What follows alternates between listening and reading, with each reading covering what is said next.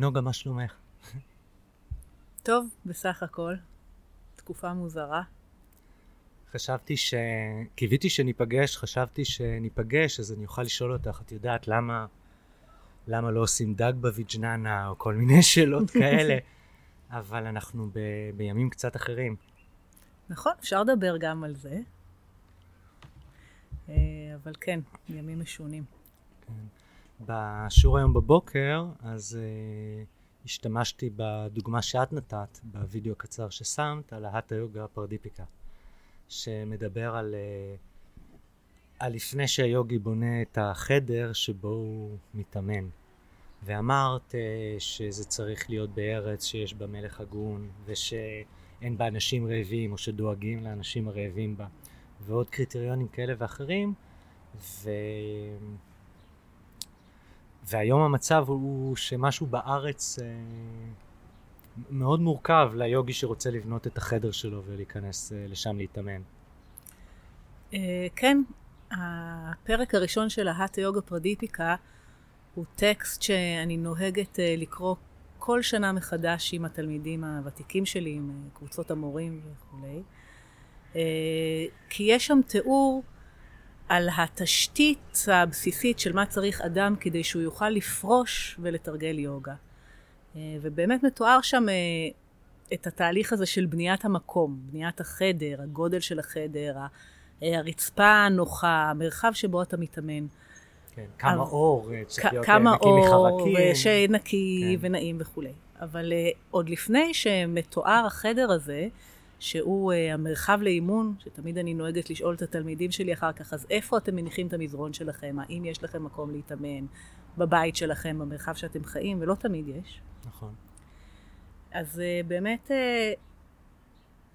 השלב התשתיתי הראשוני הוא איפה זה קורה. והטקסט הזה, הטקסט העתיק הזה, לוקח בחשבון גם איפה זה קורה, מבחינת איזה מין ארץ, באיזה מין מקום אתה חי.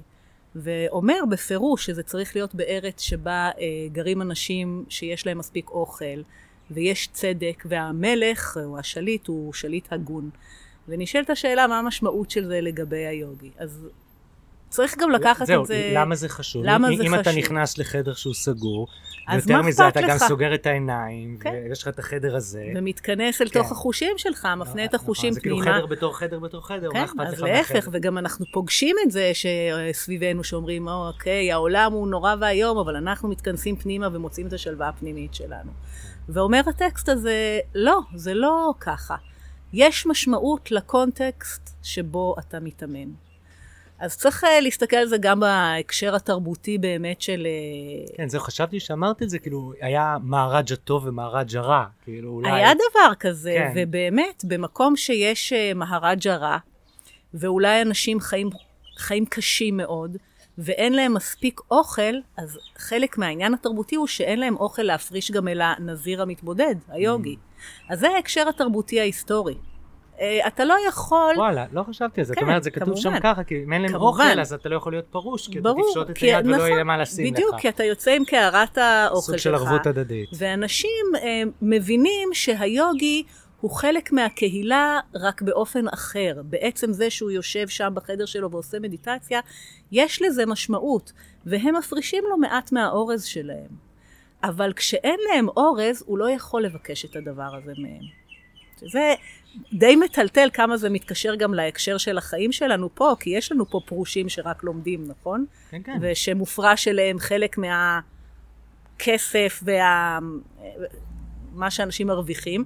אה, אבל נשאלת השאלה, מה קורה כשאין לאנשים?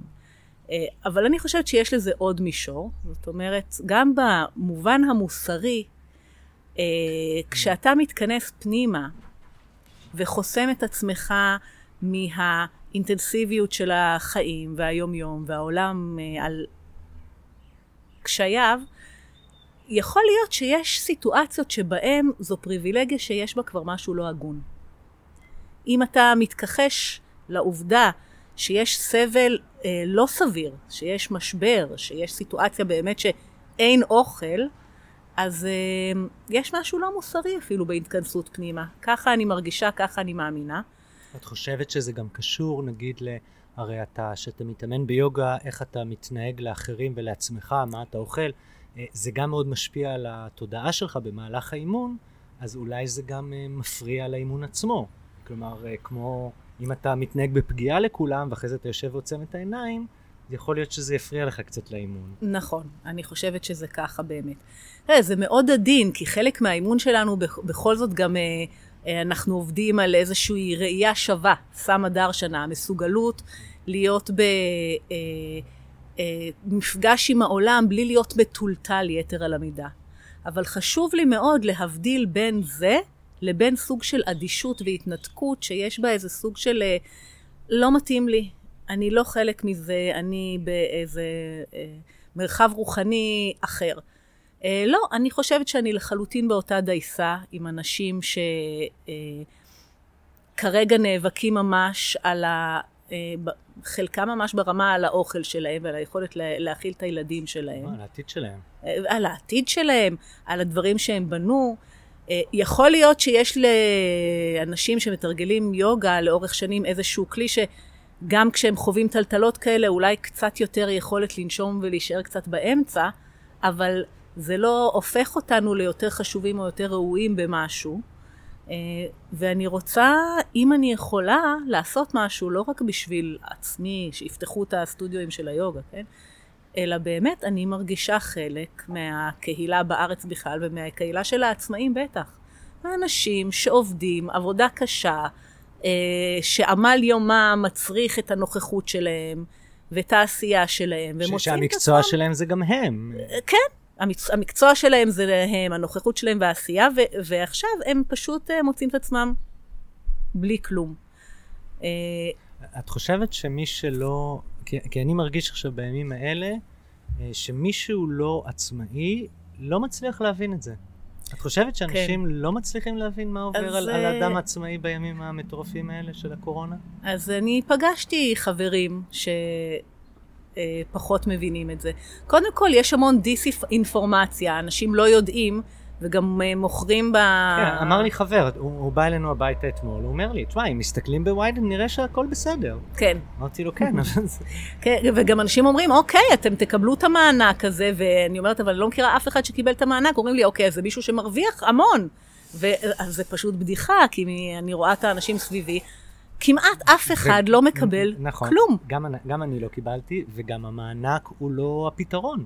הוא גם לא הפתרון, זה אפילו, יש בו משהו מעליב, כי זה מין סוג כזה של אה, דמי שתיקה. כן, ואי הבנה. אה, אתה יודע מה לי הכי קשה? אני, התחושה של ה... קודם כל חרדה, ברמה הפיזית, המערכת העצבים שלי היא ככה. אני כל הזמן בבזז, כן, אני לא כן. מצליח, כן, uh, כן. אני כאילו יושב, אני מנפח את הבטן. כאילו אני רק עם הבטן כל היום, ועדיין הכל נשאר ככה. אני לא, לא מצליח uh, לא, להוריד את הטונוס, כן, כן, כן הכל כן. מתוח. אני מרגיש שאני חודשיים שלמים בחרדה, ודבר השני זה בושה. כי אתה עובר ברגע אחד להיות ממצב שאתה uh, מאוזן ועצמאי כלכלית, למצב שאתה, שאין לך. ואתה לא יכול לקחת על זה אחריות. אתה לא יכול להגיד, אני הייתי לא בסדר, אני הייתי בזבזן, אני נהגתי בחוסר אחריות, אני לקחתי הלוואות שאני לא יכול להחזיר, אני... אה, כאילו, לא עבדתי מספיק, הייתי עצלן. כן. כלומר, אתה לא יכול להגיד את הדברים האלה. אתה גם לא יכול להגיד, אני אעבוד יותר קשה, אז אני מאמין בעצמי שאני אצליח. אה, והמון המון בושה במקום הזה, קשה לי להסביר את זה, אבל כאילו... אתה צריך להתקשר לאנשים ולהגיד להם אולי תבואו להתאמן איתנו. ואם יש טלפון של מישהו שמבקש לבטל, אז אני ואשתי מדברים איתו ואומרים אולי בכל רק תקפיא ואולי תנסה בזום. ואז היא מסיימת את השיחה ובאה אליה ואני מסתכל עליה ונו נו, היא אומרת, הוא נשאר אז שנינו כזה אוקיי. Okay. אוקיי, okay, כל שיחת טלפון שלו מסתיימת בביטול ובזיכוי של ביטול, כאילו, ואתה צריך לבקש מאנשים ש... יתחשבו בך ובמצבך, ובבקשה תבואו להתאמן. שבתור מורה, אתה מגיע לסטודיו, ואתה עושה הכי טוב שאתה יכול, ואתה יושב, ואת יודעת, אני לא מורה בתיכון. באים אליי אנשים שרוצים ללמוד איתי, ומי כן. שלא רוצה לא בא ללמוד איתי. ופתאום הסיטואציה הזאת שאתה ואתה יודע, אני מתקשר גם, ל... ונגיד, היה לי תלמידים פרטיים הרבה מאוד זמן, אז אני מתקשר, לא עונים לי. כאילו, אז אתה גם הם מתביישים. נכון, נכון, אבל עדיין אני כזה מתקשר, אתה יודע, לשאול, אולי, אולי תבוא להתאמן איתי, אולי נחזור, אולי נעשה בזום, כי אתה צריך למצוא איזושהי דרך אה, באמת לקנות אוכל בימים האלה. לשרוד. כן, כן. לשרוד. ויש לך את החרדה הנוראית לגבי אה, איך אה, לעזאזל חוזרים לשגרה. זה שאומרים, אוקיי, שלוש, ארבע, ביום ראשון חוזרים לשגרה, ועוד אומרים לנו אנשים, יש, ביום ראשון חוזרים. ואתה מסתכל מסביב, ואתה אומר לעצמך, איך חוזרים? לגמרי. קודם כל זה נורא נוגע ללב התיאור הזה שלך. ו... אמ, זה המצב. זה המצב. נורא מעניין ככה לח... לחקור את הסיטואציה הזאת. אתה מתאר אה, מצב שנוצר שנכפה עליך, אה, ואז את ההתנהלות שלך ושל הבת זוג שלך בתוך זה, ואז גם את הרובד הזה של אה, מה עולה ברגש, שזה בעצם המפגש עם תנודות התודעה שלנו. כן, אני דור שלישי לניצולי שואה. וסבא שלי היה איש מאוד גאה. סבא שלי היה מבקש כוס מים, אם לא היית קם להביא לו, הוא היה הולך לקחת לבד, הוא לא היה מבקש עוד פעם. והוא כזה, את יודעת, הוא לא היה יכול לעמוד בתור uh, לאוכל בחתונה, הוא היה יושב וצריך להביא לו, כזה איש כזה מאוד, uh, הוא כבר uh, להתחנן בחייו התחנן. ומאז שהוא סיים את השואה, הוא לא מתחנן והוא לא מבקש כלום. והוא היה עצמאי, היה לו בית דפוס קטן, ועד שהוא נפטר כך הוא היה איש חזק ועצמאי שלא ביקש כלום מאף אחד. וזה קצת עובר גם אליי, את יודעת. זאת סמסקרה. זאת כן, הטבעה כן, לחלוטין. נכון, כן. והנה אני עצמאי, ויש לי את העסק שלי, ואני לא צריך לשלוח קורות חיים, ואני לא צריך שמישהו יקבל אותי או לא יקבל אותי, או יאהב אותי או לא, אני גורלי בידי ואני עובד קשה, ופתאום אתה במקום שאתה, שאתה במצוקה. כן. חוויה מאוד מוזרה. כן, חוויה מאוד משונה. אני, הדבר שעולה על דעתי שחשוב לדבר עליו בהקשר הזה, אמ, אנחנו, אה, אה, הרבה פעמים אומרים, טוב, בחרת להיות עצמאי, אתה עצמאי, אתה בעל עסק, הרי מה שבעצם אתה בחרת זה ללכת בדרך של היוגה. העובדה שאתה מלמד יוגה ויש לך סטודיו ליוגה היא התוצר של זה. Mm. ולמה? כי אנחנו, אני חושבת, אני, אתה ועוד אה, רבים סביבנו, עשינו בחירה לחיות חיים של יוגה, במובן המשמעותי של זה, באמת כדרך חיים, בתוך העולם ולא מחוץ לעולם. זאת אומרת, בתוך ההקשר של חיים, פרנסה, ילדים, משפחה. משפחה, מע"מ. ולא במערה בהימאליה. כן? יכול להיות שאם היינו גרים במערה בהימאליה, קורונה לא הייתה נוגעת בנו. אבל הבחירה להיות יוגי בעולם ולא יוגי מחוץ לעולם, היא, לפעמים אנשים חושבים שזה מין סוג של פשרה. כאילו האמיתי הוא בעצם גר במערה או באיזה אשרם, וזה שהוא לא בדיוק, הוא בוחר להיות בעולם. אני לא חושבת ככה. ודרך אגב, המתח הזה בין uh, להיות יוגי בעולם ללהיות יוגי מחוץ לעולם, קיים uh, כן. אלפי שנים. תמיד, כן? נכון. Uh, הבחירה להיות יוגי בעולם זה אומר שאני... זה, זה גם יש את ה... במירכאות את הפתרון של uh, באיזה שלב בחיים אתה, ואז נכון, אתה יכול אם אתה בעולם זה, או במערה. נכון, אז זה באמת הפתרון של, ה, כן. של התרבות uh, ההינדית. נכון.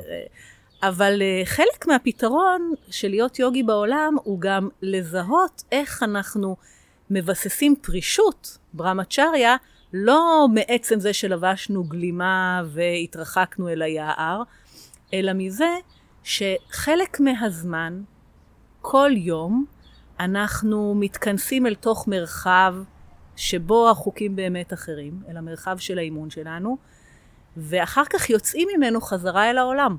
כן, אל הבנק ואל הילדים. נכון. כן. אז קודם כל, זה לא פשוט בכלל, כי חלק משמעותי ממה שאנחנו עושים זה להתאמן על מעברים, כניסה ויציאה. זה, מאוד זה, קשה. זה המילה שאני אומר את זה הרבה, זה המוביליות, נכון? נכון. המעבר מה... כי, הוא, אני, הייתי מוצא את זה, את יודעת, הייתי מסיים שיעור, ותודה רבה לכולם, ועולה על הקורקינט או על האופנוע, ותוך שנייה צורח על איזשהו נהג, או מגיע הביתה ומתחיל לריב עם אשתי. לקח לי הרבה זמן אה, לשים את האצבע על ה... כי זה מחוספס מאוד שאתה נכון. רוצה. דווקא, דווקא כשאנחנו אה, יושבים במדיטציה ומתאמנים נורא בעדינות ומתבוננים, ואנחנו נעשים יותר רגישים ויותר חשופים, אז אחר כך הרבה פעמים אנחנו חווים את העולם כיותר גס. כן. והרבה פעמים מה שקורה זה שאנחנו מתפוצצים על העולם. כן. מה שזה אומר, זה לא משהו על העולם, כי העולם הוא העולם, זה אומר משהו על האימון שלנו. נכון, ועל היכולת באמת, האימון הוא, הוא גם במוביליות, הוא גם בלעבור נכון, מפה לשם נכון. בצורה יותר חלקה. בדיוק, אז חלק מהעניין שאנחנו, הוא שאנחנו צריכים לשים תשומת לב גם על עצם המעברים, המוביליות, וגם על כך שבשביל אימון משמעותי, חלק ממה שאנחנו עושים זה לבנות גם דופן, מה שיכיל את האימון, לא רק את האימון עצמו. מה זאת אומרת? מה זאת אומרת? זה שאפשר לשבת שעות במדיטציה ולעשות פרניאמה מאוד מאוד עדינה עוד ועוד, ואכן אנחנו כנראה נחווה גם מצבי תודעה, כן, נהיה או בהיי או ב... נחווה דברים, הכימיה של המערכת תעבוד, ועכשיו נשאלת השאלה, אם אה, אחרי כמה שעות, מה יישאר מזה? וגם נשאלת השאלה, אם אה, אחר כך כשאני אה, אפגוש מישהו, איך אני אגיב אליו או איך אני אתקשר איתו. Mm. ואם אני אמצא את עצמי צועקת למשל על הילדים שלי, אז כנראה משהו בוויסות של התהליכים האלה לא יתארגן טוב. ולבנות דופן קשור בכל הזמן, תוך כדי שאני עובדת עם הפרנה המעודנת הזאתי, גם לבנות את מה שתומך בה, כדי שהיא תזרום במתינות ולא תהפוך לאיזה אה, לדוגמה, התפרצות הר געש. דוגמה. אז הדוגמה, הדוגמאות הן דוגמאות פרקטיות ממש. זה אומר שאני עובדת על פרניאמה מאוד מעודנת, אבל גם שוהה שהייה ארוכה בכלב. Mm. כשיש לי ארבע גפיים במגע עם הקרקע, ואני מתארגנת באופן שהגוף שלי מאפשר זרימה והרקה אל Mm. הקרקע, וההד ניקוז. החוזר, ניקוז, ממש אני קורא, אני ככה. קורא לזה שאתה רוצה שמה שמיותר יעזוב אותך. לגמרי, הניק- ניקוז זה דבר נורא נורא בסיסי בעבודה שלנו כיוגים, וה, ומצד שני ההד שחוזר שבונה את היציבות של התנוחה ממש במובן של דופן, זאת אומרת שהשרירים והעצמות שלנו והמפרקים מאורגנים באופן שמאפשר זרימת זר, אה, פרנה, אבל גם יוצר איזושהי יציבות ונוכחות בעולם. והוויסות בין שני המרכיבים האלה, אני חושבת הוא חלק ממה שמאפשר להיות יוגי בעולם, ולא אה, אה, באיזושהי תלישות תודעתית. לא קשה ליצור מצבי תודעה וואו. נכון. באמת לא קשה. אפשר לקחת אדם מהרחוב ולעשות לו פרניאמה אינטנסיבית והוא יחוש את הדבר הזה. בשביל לקחת את זה אל תוך העולם ולהתנהל עם זה בנתיבים שאנחנו רואים, להיכנס לאוטו ולנהוג עם זה, זה מצריך ויסות וארגון מתמידים. אני חושבת שעיקר האימון נמצא בכלל במקום הזה. Mm. עכשיו שה- יש- שהאימון מתחיל, את אומרת שאתה עוזב את המזרן, בעצם אז אתה מתחיל להתאמן. זה לגמרי נכון, כשאנחנו עוזבים את המזרן, אבל, ואז, אבל גם על המזרן אני רוצה, זה לא שהמזרן צריך להיות המקום הרוחני, ועכשיו העולם אני מתאמנת בחומר. אני על המזרון מתאמנת כל הזמן בתנועה המעודנת הזאתי, שבה יש את הריקוד של הגונות, מהמימד הכי עדין למימד היותר גש, גס ולשילוב ביניהם. וכל הזמן אני בדיאלוג הזה בין מה שזורם ופועם לבין מה ששומר על זה. כן? אה, כשפטנג'לי אומר הגבלת תנודות התודעה, למה הוא מתכוון? יש את התנודות של התודעה, מה הדבר שיוצר את הגבול הזה? אה, מה הדבר הקונקרטי ש, שיוצר מיכל שבו התנודות זזות אבל לא מתפרקות לאיזה... יש משהו. אה, אנחנו... סוג של אמצע. סוג של אמצע, סוג של השתרשות והד חוזר, אה, סוג של חיבור. כן, זה ש- קשור לגוף, אני חושב ש... אני חושבת שהגוף הוא סוג של אה, מרחב שבו אפשר לפגוש את כל הדברים האלה שהם הם נדמים לנו כאילו הם מטאפורות, אבל הם לא. בגוף אנחנו פתאום מבינים שזה דבר ממשי לחלוטין, וזה גם באופן שהולך ומתעדן אנחנו רואים. Mm. אבל איך זה מתקשר לשיחתנו על העולם? עכשיו העולם הוא כזה, זאת המציאות עכשיו, יש את המחלה הזאת, או את האפידמיה הזאת שפשטה בכל העולם, ויש איזושהי עצירה של המערכת, שהיינו באיזושהי זרימה יחסית נוחה בתוכה, כפי שאתה כן, תיארת. כן, הרבה, את יודעת, אתה פתאום מסתכל אחורה, וכשאתה מנסה לחשוב על לאיזה עולם נחזור בשנים ובחודשים הקרובים, או, oh, we had it good, היה לנו עולם כל כך טוב, שאתה בלי מסכות, אתה לא חושב על כלום, היום פתאום הכל, כן. אה, הכל נהיה כן, אז מפחיד יותר. נכון. אנחנו, כי, כי יש הרבה אה, חוסר ודאות. גם יש הרבה חוסר ודאות, וגם כנראה ספציפית, לפי מה שאני שומע עם ה... יש לי כמה חברים טובים, אה, גם רופאים בניו יורק, וגם אה, פה, כאילו, לפי מה שאני ככה מנסה לברר ולרחרח, אז אה, את יודעת, יש לך מחלה שהיא די משונה, שהרבה מאוד אנשים היא עוברת אצלם ואולי הם מאבדים את חוש הריח או אולי לא כלום. ויש אנשים מאוד מבוגרים שחולים בה ולא קורה לה כלום, ויש אנשים שזה פשוט מחרב אותם אה, בצורה קטסטרופלית. אה, אוכלוסיות מסוימות בערים מסוימות נפגעים מאוד קשה, במקומות אחרים זה עובר הרבה פחות קשה. אה, כל מיני דברים משונים, אמר, אמר לי חבר שהרופאים והאחיות, מי שנמצא זמן ממושך לי, בקרבת הווירוס חוטף את זה חזק מאוד. כלומר, מי שמטפל בחולים ונמצא הרבה, בחשיפה ממושכת, כן. חוטף את זה מאוד חזק. אה, זה מאוד מדבק. כן. מאוד מאוד מדבק. כלומר, אה, אם יש לך מישהו בבניין שיש לו קורונה, אתה כנראה תדבק. מה... תוריד את הזבל, מעלית, חניה, אתה תיגע באיזה משהו. כאילו, זה מדבק יותר ממה שאנחנו מכירים עד היום. אה, וזה מאוד מפחיד. כן. כן, וזה, ו, וגם אתה רואה מה, אתה כאילו, אתה רואה מה קורה כאילו למי שקראו להם שאננים, נגיד באיטליה או מקומות שלא, או, את יודעת, קשה להתייחס לזה ברצינות עד שזה באמת מגיע אליך. יש לך את כל העניין עם סין שאתה לא יכול להאמין לשום דבר שיוצא משם. לא מבחינת המספרים, לא מבחינת ה... כאילו... אז מה אנחנו אמורים לעשות עם זה, עם ה, אה, כל האי ידיעה הגדולה הזאת? אז זה, זה שוב... אה, אני, אה, אני, אני פחות חושב מה, אני הרבה חושב איך. כן. מה צריך לעשות? יכול להיות שיעשו טעויות, יכול להיות שצריך ככה או בטוח אחרת. יעשו טעויות. ואפשר להתווכח. כן. אבל השאלה איך עושים את הדברים. אני נכון. חושב שבאיך אנחנו פה, יש פה טעות, אנחנו טעינו בגדול. אז קודם כל אני מרגישה ש... אנחנו לא נמצאים ב- במקומות של להחליט החלטות, אה, להיות אה, ראשי ממשלה וכולי. אה, יכול להיות שההחלטה לעצור רגע היא החלטה נכונה, אבל כמו שאתה אומר, מאוד משמעותי איך.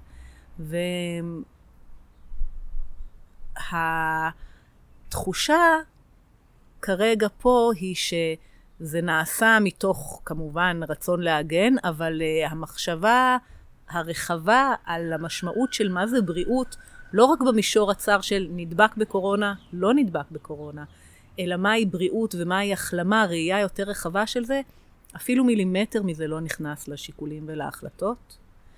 אה, אדם שמטה לחמו נשבר, הוא בסכנה גדולה מאוד לבריאות שלו. נכון מאוד. לא פחות אה, מאדם שנדבק אה, במחלה כזו או אחרת. הרי אומרים שהמגפה הגדולה של המאה ה-20 זה סטרס. כאילו, חבר'ה, אתם יודעים באיזה סטרס אנחנו נמצאים עכשיו? יודעים את זה, לא סתם אומרים, יודעים את זה, כן. ממש יודעים, וסטרס הורג. אה, ואנחנו גם רואים שכן, במדינות אה, אחרות שבהן המצב הכלכלי סביר, ובישראל אה, לאורך שנים יש טענה שמצבנו מדהים ומעולה, מיידית אה, אנשים קיבלו סעד כספי. ו- וערבות הדדית, כן. ודאגה אחד לשני. אתה רואה מה קורה, אח שלי בהולנד, אתה רואה מה קורה בהולנד. אה, כן, אחריות אישית, ערבות הדדית, שקיפות. כן. אה, אז פה שום דבר מהדברים האלה לא קרה. Uh, אתה מדבר על הבושה, זה, התחושה הזאת שצריך להתחנן על מה שמובן מאליו שמגיע לך, מאחר ואתה משלם ביטוח לאומי, מגיעים לך דמי אבטלה כמו לכל אחד. או מס רכוש, חסרים מנגנונים נכון, לפצות, היה מלחמת המפרץ, סגרו את, מלחמת, כאילו, כל פעם, צוק איתן, כל פעם, יש, אה, יש מנגנונים שמאפשרים לבעלי עסקים במצבים קיצוניים כמו המצב הזה, להמשיך לשרוד ולהמשיך אה, לקיים את העסק שלהם. נכון.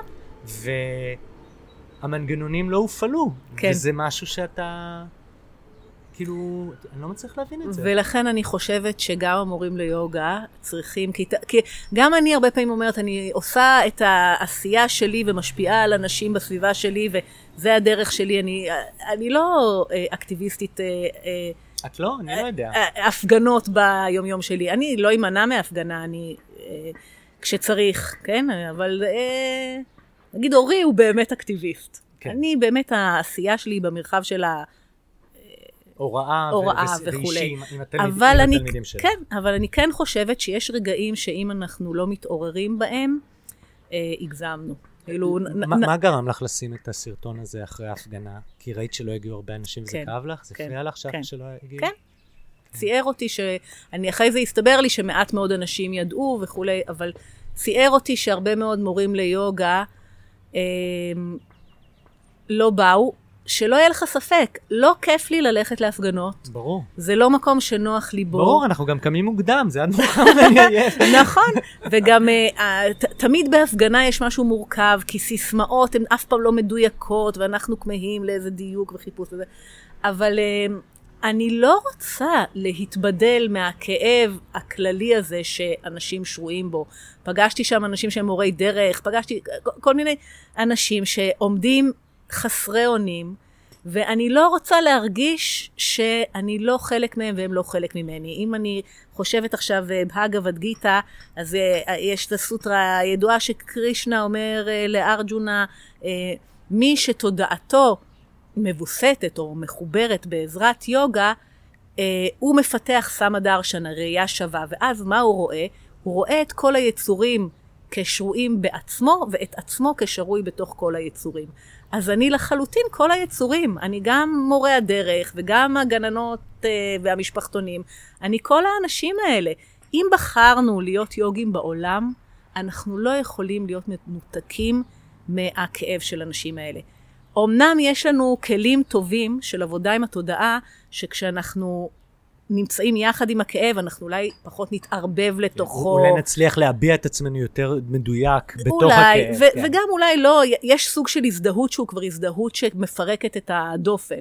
אבל זה לא אומר שאין לנו אחריות הדדית כלפי אנשים אם, אם אנחנו מצליחים להיות ב...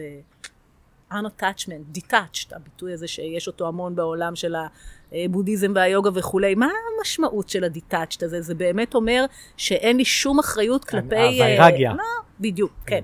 אני לא חושבת שזה אומר שאין לי אחריות על אנשים אחרים. של קרישנה מצ'ריה, או אה, לא קרישנה, שמעתי, מה, גוויטוויל? פעם שמעתי, הוא תרגם את זה, freedom relative to all experience. זה ויירגיה. אוקיי, אז זה אני, נחמד. אז נכון, אני אוהבת את זה, כי שוב, אנחנו אף פעם, אף פעם, אף פעם לא מחוץ לקונטקסט. תמיד כן. אנחנו בתוך קונטקסט. אפשר uh, להיאטם uh, מול הקונטקסט, אפשר להיפתח אל הקונטקסט, אבל אנחנו תמיד בתוך הקשר, וגם אם הוא לא נעים לנו, אנחנו בתוך הקשר, ואנחנו חלק ממנו. ולפעמים צריך לקחת אחריות על הסיטואציה שאנחנו נמצאים בה ולעשות משהו, באמת לעשות משהו.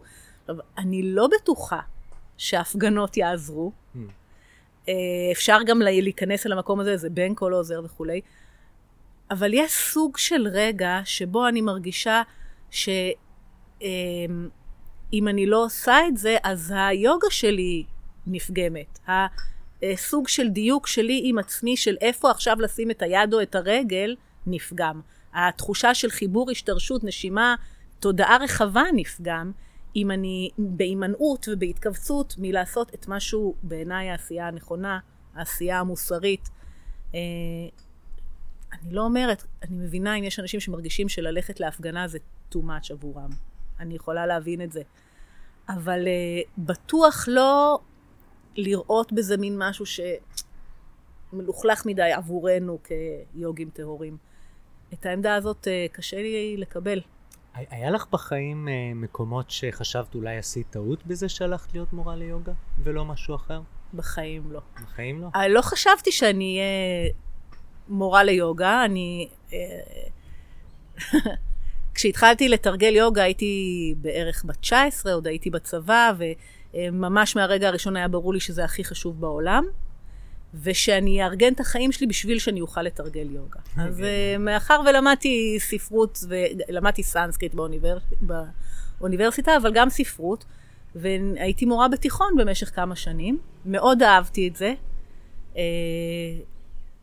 אם מדברים על עשייה בעולם שהיא עשייה ראויה, אז uh, אני מרגישה שכשלימדתי ספרות, אנשים שלא יקראו להם ספר בחיים, זה אחד הדברים היותר חשובים שעשיתי. אבל לאט לאט פשוט היוגה תפסה יותר מקום, וגם ההוראה, ומצאתי את עצמי אה, עושה יותר מדי תאומי מס. אתה רואה? זה תמיד חוזר לזה, בין העליות שכירה ולעליות... ומצאתי את עצמי, כן, אה, אה, בסופו של דבר מתפרנסת מיוגה, דבר שחשבתי שלא יקרה. אה, אבל לכן זאת הפרנסה שלי, זה, זאת גם העשייה שלי בעולם, אני מרגישה מאוד מדויקת, עם העשייה הזאת בעולם. כן, זה גם משהו שאני חושב עליו הרבה, כי אני, אני טוב במתמטיקה, האחים שלי בהייטק, את יודעת, גם, ועשיתי יכולת דברים- להיות הרבה יותר עשיר. גם, גם יותר עשיר, ויכולתי עכשיו אה, לעבוד מהבית, ואת יודעת, אה, לעשות יום עצמאות בזום עם הילדות, הייתי יכול לעשות דברים אחרים, ולא להיות בלחץ ובמצוקה הנוראית הזאת. אני גם חושב, את יודעת, על האחריות שלי כאבא, לילדות שלי, על העתיד. הכלכלי. אני לא, את, את יודעת מה, אני גם אגיד את זה, אני לא יודע, אה, רובנו בעולם הזה הם נשים, נכון. במורות ליוגה. וזה טיפה אחרת להיות אה, אה, גבר שהוא מורה ליוגה, כי זה גם, יש את העניין הזה של בתוך משפחה, אה, של המפרנס. כלומר, כגבר שאתה אמור להביא פרנסה למשפחה, זה משהו שאתה גדל איתו. נכון. אז כלומר, גם פה, איזה פרנסה אתה מביא וכמה, זה גם זאת שאלה על, מאוד קשה. עליך. את יודעת, אור- אורית התקשרה אליי, והיה לה מאוד חשוב להגיד לי, ש... להזכיר לי, שאתה הלכת ללמד יוגה מתוך שליחות. היה לה מאוד חשוב, אה, כן. כאילו, ש... שרוחי לא תיפול מהבחירה שעשיתי. אל אל תיפול רוחך. כנראה שבאמת אה, לא תתעשר. אני לא ציפיתי להתעשר, אני אבל, ציפיתי אה, להתפרנס בכבוד. כן, כן. אה, ולעבוד קשה. כן. וללמד. קשה לי לענות על זה. אני, אני נשבר לך מרגישה- הלב שלימדת בזום פעם ראשונה? אני, היה לי אם ממש... נשבר לי הלב, בפעם האמת היא הראשונה ש- שלימדתי בזום, זה היה כמה ימים אחרי שהתחילה הקטסטרופה, עוד עשיתי את זה מהסטודיו, והשיעור הסתיים, היה שם, זה היה כל הסטודיו כמעט, כן. היה מלא אנשים, ופשוט ניתקתי, לא הצלחתי לדבר, זה כן. היה לי קשה נורא. אז אני דווקא חוויתי משהו הפוך, בגלל שלא היה לי מושג שקיים דבר כזה זום, ואז אה, איך שהתחיל העניינים, אה, אמרו לי יש זום, ומיד היה לי ברור שאני מוכרחה להמשיך את הקשר עם קורס המורים בעיקר. אני, יש את הקורס מורים שנמצא בשנתו השנייה, והקורס אה, של הכשרת מורים ליוגה שיקומית, שהיה לי ברור שאני מוכרחה איתם להמשיך את הקשר. אמרו לי שיש זום ומיד התנפלתי על הדבר, מאוד לא אופייני לי, אני בפוביה טוטאלית מכל הדברים הטכנולוגיים, אבל הבן שלי הלל עזר לי ונכנסתי לדבר הזה. והדבר שדווקא חוויתי היה שונה ממך, הרגשתי המון הודיה שיש את האופציה הזאת, אני גם מאוד התרגשתי, אה, להיות. בקשר עם אנשים, וכשעלו הפנים של האנשים וראיתי אותם, ממש אה, כן, ליבי בגלל זה התרחב. ניתקתי, זה היה לי, כן, זה היה לי, כן. אובר- זה היה לי כן. מרגש מדי. זה אכן היה נכון. מרגש, אה, וראיתי שזה מצליח, זאת אומרת, משהו עובר. כי אני מודה שהייתי מאוד, אני לא, לא מאמינה, או לא האמנתי. עכשיו גם אני חווה, אין לי ברירה אלא להשתנות, אולי זה טוב. אה, כל הקטע של שיעורים דרך האינטרנט וזה, אה, התרחקתי מזה. לא רציתי לשמוע את זה, לא רציתי עד הסוף באמת להיות חלק מזה. היה- דיברנו, קשקשנו קצת לפני שהתחלנו להקליט, מה, מה, מה באמת החיסרון הגדול ומה, אה, ומה היתרון הגדול לדעתך בזום? החיסרון הגדול הוא שבסופו של דבר יוגה עוברת גוף לגוף, תודעה לתודעה, ויש סוג של נוכחות של אה, התבוננות של מורה על תלמיד, שזה גם איך הוא מניח את הגוף, אבל גם משהו ש... מרגישים עובר, אותו. מה... שמרגישים אותו, וזה יכול לעבור מההתנסות שלי כרגע, כשזה אנשים שאתה מכיר היטב. בדיוק, כן. ש, שאתה מכיר את הגוף שלהם. מכיר והם- את הגוף כן. שלהם והם מכירים את המילים שלך, אבל זה אה, עם אנשים שאני לא מכירה, אין לי ממש דרך אה, באמת ללמד מהמקום שיש בו איזה ראסה. אתה מכיר את המילה ראסה בסנסקריט? זה ראסה זה עסיס, זה כל מה שמתוק ודביק, זה המהות של דברים. וזה אה, חסר קצת בסיטואציה הזאת הזומית. אה, זה מצחיק, כי התחלתי לעבוד עם לשים את התמונה היותר גדולה ולהסתכל ככה יותר טוב ולבקש מאנשים לזוז לכאן ולזוז לכאן. אז באופן משונה דווקא המצלמה של המחשב לפעמים רואה זוויות ש... אתה יודע, כאילו הכניסו מראה נכון, מתחת. נכון, פתאום אתה רואה את הברכיים של... כן. הנה, הכפות רגליים, אתה כן. שם לב לדברים שלא שמת, אני נכון, גם, אז זה שלא הייתי דווקא שם. נחמד, נכון. אבל יש משהו בראייה היותר של רב מערכת הפועמת הנושמת שהוא חסר. אני לא מאמינה שנכון ללמד ככה לנצח. אה, אולי אני ארצה להמשיך להשתמש בזה, אבל לא לנצח. מה שכן, אה, מאחר ויצא לי ללמד טקסטים דרך הזום, אה, פה המחיר אה, פחות חמור, בטקסטים. בטקסטים. נכון, כי אתה יכול לשבת עם כוס קפה ב- ב- בשולחן שלך, ו- ובנוחות, וזה אחרת, נכון? כן, כן. יש לך פיפי, אתה הולך לפיפי, זה כזה... אה, וכן, וגם אה, באמת, זה יותר שיחה, צריכים, מאורגן לי איזה לוח מאחוריי וזה, ואני מקריאה שוב ושוב, אנשים מקריאים. אז דווקא הנושא של הטקסטים עבד לא רע, וגם נורא שימח שזה אפשר לתלמידים שנמצאים בחו"ל וזה, להשתתף. כן. אני, אני יש לי תלמידה בסטודיו שאיך שהכל התחיל, היא ישר נסעה להורים שלה בלונדון, וממשיכה להתאמן איתנו יום יום, כאילו היא אז פה. זה משמח, כן. נכון? מאוד, כן. מאוד מאוד. אז אני, אני חושבת שחלק ממה שקורה זה שאנחנו פוגשים את היתרונות המופלאים של הטכנולוגיה המטורפת של העידן שלנו. אה, אבל... זה כאילו הכריחו אותנו, הרי גם באוניברסיטאות הם מדברים שנים על לעבור ללמידה אונליין וזה, וזה לא קורה, והנה ביום אחד כל העולם לומד אונליין, כן. נכון, אונליין. נכון. אבל מה יהיה אם לא יהיה חשמל? אני תמיד חושבת על הדבר הזה.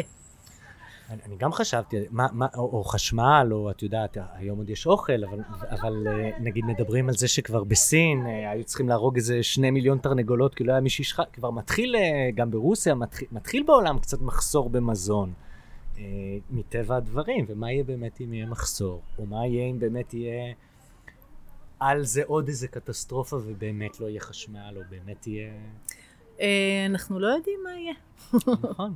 אבל זה מצחיק, כי עד באמת היום, שהכל התערער, לפחות לדור שלנו, המציאות הייתה נראית סוג של קבוע כזה, שאתה חי בתוכו. אה, לא יודעת, נכון, מצד אחד כן. הרבה דברים קיבלנו כמובן מאליו, אה, ואת יודעת, פתאום זה לא מובן מאליו. נכון. נכון, אבל אני חייבת להגיד שדווקא שוב, האימון של היוגה, אה, כן עם השנים עזר לי לראות דברים פחות כמובן מאליו. למרות שנולדתי לתוך הקשר של חיים נוחים, ומשפחה אוהבת, וגב כלכלי יחסי, כן? מעמד בינוני ישראלי כזה. אה, יש משהו, אתה זוכר את הסוטרה של פטנג'לי שאומר שמי שמפתח ויבקה, מי שמיומן בוויבקה, בהתבוננות כן, מבחינה מבחינה. אז הוא רואה שהכל רק סבל. באמת נורא כיף, תודה רבה, פי- פיתחנו, התאמנו, פיתחנו. עכשיו אנחנו רואים שהכל רק סבל, בגלל התנודות המתנגשות של הגונות, של מצבי החומר. אה, כשאנחנו, אני חושבת שכן יש משהו באימון שגם יוצר איזושהי מפוקחות על העולם, אה, שיכולה לאורך כמה שנים טובות באימון להיות חוויה קשה עד כדי בלתי נסבלת. אני אפילו חושבת שיש אנשים שחותכים מהיוגה, הם לא יודעים בדיוק למה, אבל זה מתחיל להיות זה. ההתבוננות המעודנת על החיים, על העולם, מתחילה להיות בלתי נסבלת. למ- למה היא קשה? למ- למה לראות בראייה מבחינה זה- זה זה מלווה בקושי? בגלל שאתה פוגש את האמת על עצמך, אתה מסכים לראות את החלקים הגואליים שלך, למשל. אתה מסכים לראות את החלקים הגואליים שבעולם, ולהבין שיכולתך לשנות את זה מוגבלת. זה לא אומר שלא צריך לצאת להפגנה, אבל עדיין יכולתך מוגבלת. בגלל זה אומרים בשוויון נפש, אה, נכון. שזה התגובה הראויה. נ- אה, אז, אז פה באמת נכנס המקום של השוויון נפש במובן באמת של להיות בתוך הדבר, לדעת שאנחנו חלק מרב מערכת שיש בה יופי מופלא וכיעור איום ונורא, שיש בה טוב וחמלה אה, נהדרים ורוע ואלימות, ושאנחנו בתוך התנועה האינסופית של הקרמה האנושית הזאת, אה, ושאנחנו יכולים לעשות את המילימטר שלנו בתוך זה. ו... אני חושב, לא יודע אם זה קאנט או אחד מהפילוסופים, בטוח לא קאנט, אבל שאלו, הוא, הוא, הוא ניסה לענות על השאלה למה החוויה של ה-enlightenment היא כל כך נדירה, למה היא לא שכיחה. והוא אמר משהו כמו שאם אתה רוצה לעלות ל-heavens, אתה צריך שורשים עמוק עמוק בהל. כן. כלומר, זה, זה מחובר, השורשים והצמרת. ו, וזה זה קצת מה שאת אמרת, שאתה כאילו... אתה רואה את ה... גם את הלמטה וגם נכון, את הלמעלה. אתה צריך... כשאתה ב- מתחיל נכון, לעלות, אתה גם... לגמרי. כי, אם, כי בעצם, אם, אם חלק גדול מהתרגול ביוגה הוא להסכים לראות, ולא לא סתם הפירוש המכונה דרשטרה, הרואה, זאת המהות אה, אה, יסודית, ראשונית, בלתי משתנה, שנמצאת לצד התנועה האינסופית של החומר, הוא הרואה. ואז באמת, ה- להסכים לראות, זה להסכים לראות הכל. נורא קשה. נורא קשה. ההפך ממה שאומרים על יוגה, שזה היי וכיף, ועכשיו אנחנו רואים ה... ההפך, זה להסכים לראות מה שנורא נורא מורכב, ואז להתחיל לפעול בתוך המרחב העצוב הזה, אה, באופן אומרים שזה גם מה ש... מדויק. אומרים שגם משם מגיעה הרבה פעמים, את יודעת, הטראומה. אה, של לוחמים, זה שאתה רואה באמת את הרוע האנושי או את הפגיעה האמיתית, גם ש- מה שאתה מסוגל לעשות וגם מה שאנשים אחרים מסוגלים לעשות, זה הרבה פעמים משם מגיעה הטראומה. מהיכולת האנושית ל- לפגיעה בעצם. אה, ללא ספק זה מקום איום ונורא וקשה, היכולת האנושית לפגוע ו... אה, אחד הדברים, המאפיין הגופני של טראומה, היא שמשהו במקום הזה כופה. ואחד מהדברים שאפשר לעשות ביוגה זה להניע בעדינות את המקום הגושי הקפוא הזה, ולהתחיל מחדש להזרים, כדי, כמו שאמרת קודם, לנקז. וזאת הדרך uh, לעבוד עם טראומה. המורכבות היא Mm. שכשמתחילה הזרמה של הגוש הטראומטי, אנחנו חווים מחדש את הטראומה. כן. אז בעצם יש משהו במצב של טראומה, שזה לעצום חזק, חזק, חזק, חזק את העיניים כדי לא לראות. ושלעצום את העיניים נורא חזק, הרי זה מכווץ את כל ההוויה שלנו. אי אפשר לחיות חיים ראויים עם עיניים מכווצות חזק חזק כדי לא לראות. אבל כשאנחנו פותחים עיניים, אנחנו נאלצים לראות גם את הדברים האיומים, אבל גם את הדברים המדהימים, הם גם קיימים. נכון. צריך לזכור את זה, שקיים גם אה, אחווה, אהבה, שמיים, אה, אה, קשר עם אה, בעלי חיים גם, בעיניי. גם טובות אנושית. טובות כן. אנושית מופלאה, יופי אדיר. ובאופן משונה ניתן לחוות את הדבר הזה שנקרא אננדה, את העונג הבלתי תלוי בדבר, ברגעים שאתה תוהה לפעמים, מה לי ולזה? איך יכול להיות שבתוך הסיטואציה הבלתי נסבלת הזאת, פתאום יש איזה גל עדין של כזה. ואני חושב לא... רציתי לשאול אותך, אם, איפה את רואה את, ה, את הסיטואציה הזו כהזדמנות? גם באופן אישי ובאימון עם הקושי, כי הרי, שוב, אמרנו, חיינו באיזשהו כאילו קבוע שפתאום מתנפץ לנו. כן. וגם במצוקה באמת הכלכלית ושל העצמאים והאי צדק והפוליטית והחברתית, כאילו, איפה את רואה בזה באמת את ההזדמנות? כן. Uh, קיוויתי שאני אמצא את עצמי, uh, יש לי ערימות של תרגומים מסנסקריט לעברית, שקיוויתי שאני סוף סוף יקליד אותם, אבל גיליתי שאין לי זמן, כי אני מלמדת כמעט כרגיל, אז את ההזדמנות הזאת לא ניצלתי. Uh, הסיטואציה של ההתכנסות, הילדים הגדולים שלי, הם כבר אנשים שנמצאים בבית, והבן זוג שלי, יצרה הרבה שמחה ונועם, שאני מוקירה תודה על זה, כי אני כבר יודעת שהחיים טסים, וכל רגע כזה הוא משהו יקר. אני מאוד שמחה שלימדתי את עצמי והתמודדתי עם הנושא הטכנולוגי. זו ללא Mm. ספק הזדמנות מבחינתי. כן, כי לשם הולך העולם, ועם הרגל. שלך שם, אתה כן, יכול להמשיך כן. איתו. זה לא חמוד, זה לא מצחיק, זה התכווצות, זה כן, קיבוץ כזה. ההימנעות שלי מללמוד את זה, אני שמחה שלמדתי. לא, אני גם, את יודעת, אני בהתחלה הסתכלתי על זה, ודמרו לי וזה, ואמרתי, אני לא אה, אינסטגרם אינפלואנסר, חבר'ה, אני לא אלבש טייץ ואעשה עכשיו פוזות עם המצלמה, זה לא מתאים לי, אבל... אבל אז אתה מתחיל ללמד, ואתה נכון, עושה את זה מוצ- שלך. כן, אתה מוצא את בדרך. עצמך, עושה את מה שאתה יודע לעשות, אה, כן. קשר עם תלמידים, ו- את וכן, יודעת מה היה הדבר הראשון ששמתי לב לו בשיעור הראשון? כי לימדתי אותו בסטודיו, שבלי התלמידים בחדר קר. יש- בגוף קר, זה נכון, החלל לא זה מתחמם. נכון. אתה יודע מה קרה לי בשיעורים הראשונים, גם השיעורים הם שיעורים ארוכים של קורס המורים וזה שיעורים של ארבע שעות, הייתה לי תחושה שהם נורא רחוקים אז הם לא שומעים אותי, ודיברתי נורא חזק. נכון. ומצאתי את עצמי אחרי שלושה שיעורים כאלה, שהקול שלי, אני צרודה. אתה גם, ש... ש... אני שמתי לב לזה ש... כי אני שמעתי את המורות האחרות בסטודיו מלמדות, וזה היה נשמע שכולם כל הזמן מדברים מאוד גבוה כל כן. הזמן. כן. כי אז ה- באמת הזעקה הזאת היא, אה, התשמע קולי רחוקי שלי, קצת כזה, כן. אה, ואז לדעת שהטכנולוגיה עובדת, אפשר לד- לדבר בשקט, ושומעים אותך בכל זאת. כן. הם יכולים להגביר את הווליום, וכן. אה, אז למדתי משהו. איפה את אני- חושבת יש הזדמנות. לחברה בכלל, או לחברה של מורי היוגה בכלל? את חושבת שמשהו ישתנה בעולם מורי היוגה? אני לא בטוחה. אני אה, לא בטוחה שמשהו ישתנה. אה, אני חושב שהפרנסה של מורה ליוגה עכשיו הרבה כן, פחות, אה, במוב- כ- כאופציה של קריירה, לא, פתאום במובן הזה... ישאלו על- ישאלו על כן, זה פעמיים. אני, אני, עכשיו אני מבינה את השאלה שלך, חשבתי שאתה מדבר על הגישה, על גישות. אה, כן, אני חושבת שכנראה יהיו מורים ליוגה שיפסיקו להיות מורים ליוגה אה, אחרי התקופה הזאת. יחפשו משהו שהוא יותר בטוח. זה בכלל עצמאים ושכירים. נכון. הרבה אנשים יכתבו עכשיו נכון. קורות חיים. נכון. אמ,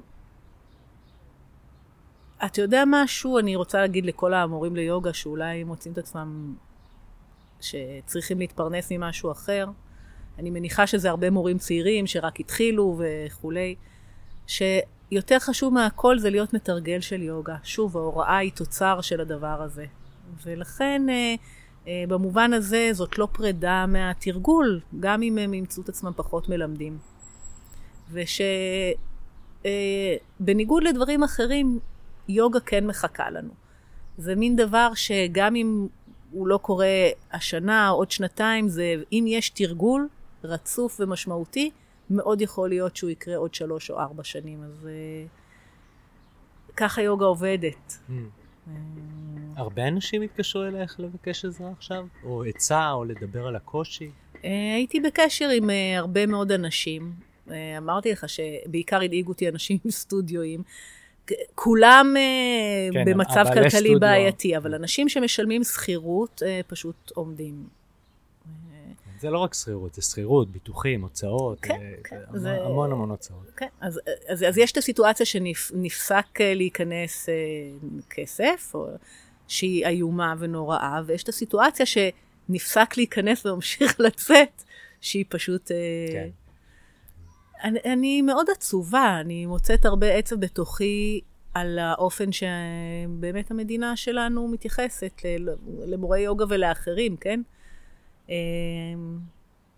אני עצובה.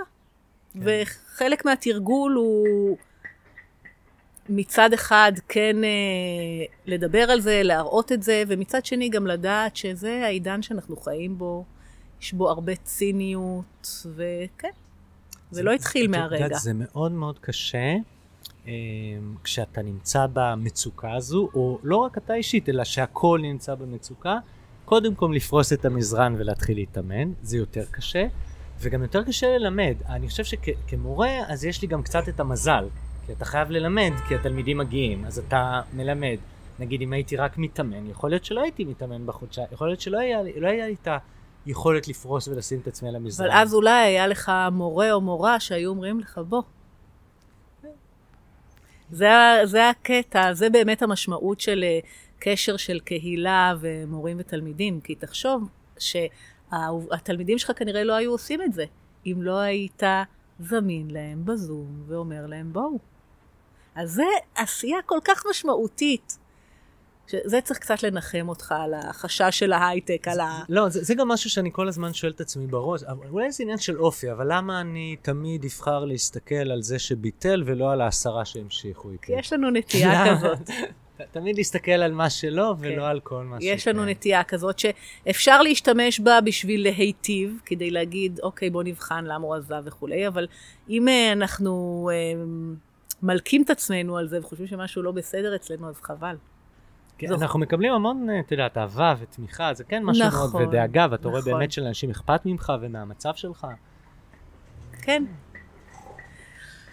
אה, אני חושבת, זה לוקח הרבה שנים של הוראה אה, לשחרר מאנשים אה, ש... אני עוד זוכרת היטב את הסיטואציה הזאת של מישהו שמגיע לשיעור ראשון, ואתה בכל מאודך משקיע בו ומתקשר איתו ומסביר לו, ויש איזו תחושה של נועם, כן, ואז הוא ובסוף השיעור נעלם. הוא גם אומר לך, תשמע, פעם ראשונה שעשיתי גשר ולא כאב לי הגב, אתה כזה, והיה לי יש. מדהים, והיה לי זה, לא. ואז הוא לא בא. ולוקח זמן להבין שזה בכלל לא בקשר אלינו, הקטע של בן אדם בא או לא בא. ואתה יודע מה, לפעמים דווקא כשבן אדם חווה חיבור, הוא לא יבוא. Mm. למה את חושבת? בגלל שחיבור זה נורא מבהיל.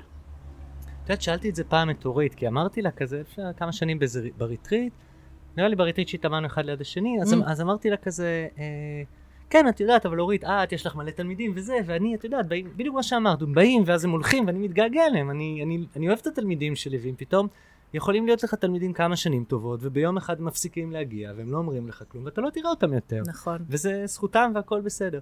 ואז אורית אמרה לי, לא, אני אותו דבר. אני עכשיו מלמדת פה קורס מורים, אני איתכם ביחד שלוש שנים, הרבה מאוד מהאנשים, אני אחרי זה לא אראה אותם יותר. נכון, זה לא ש...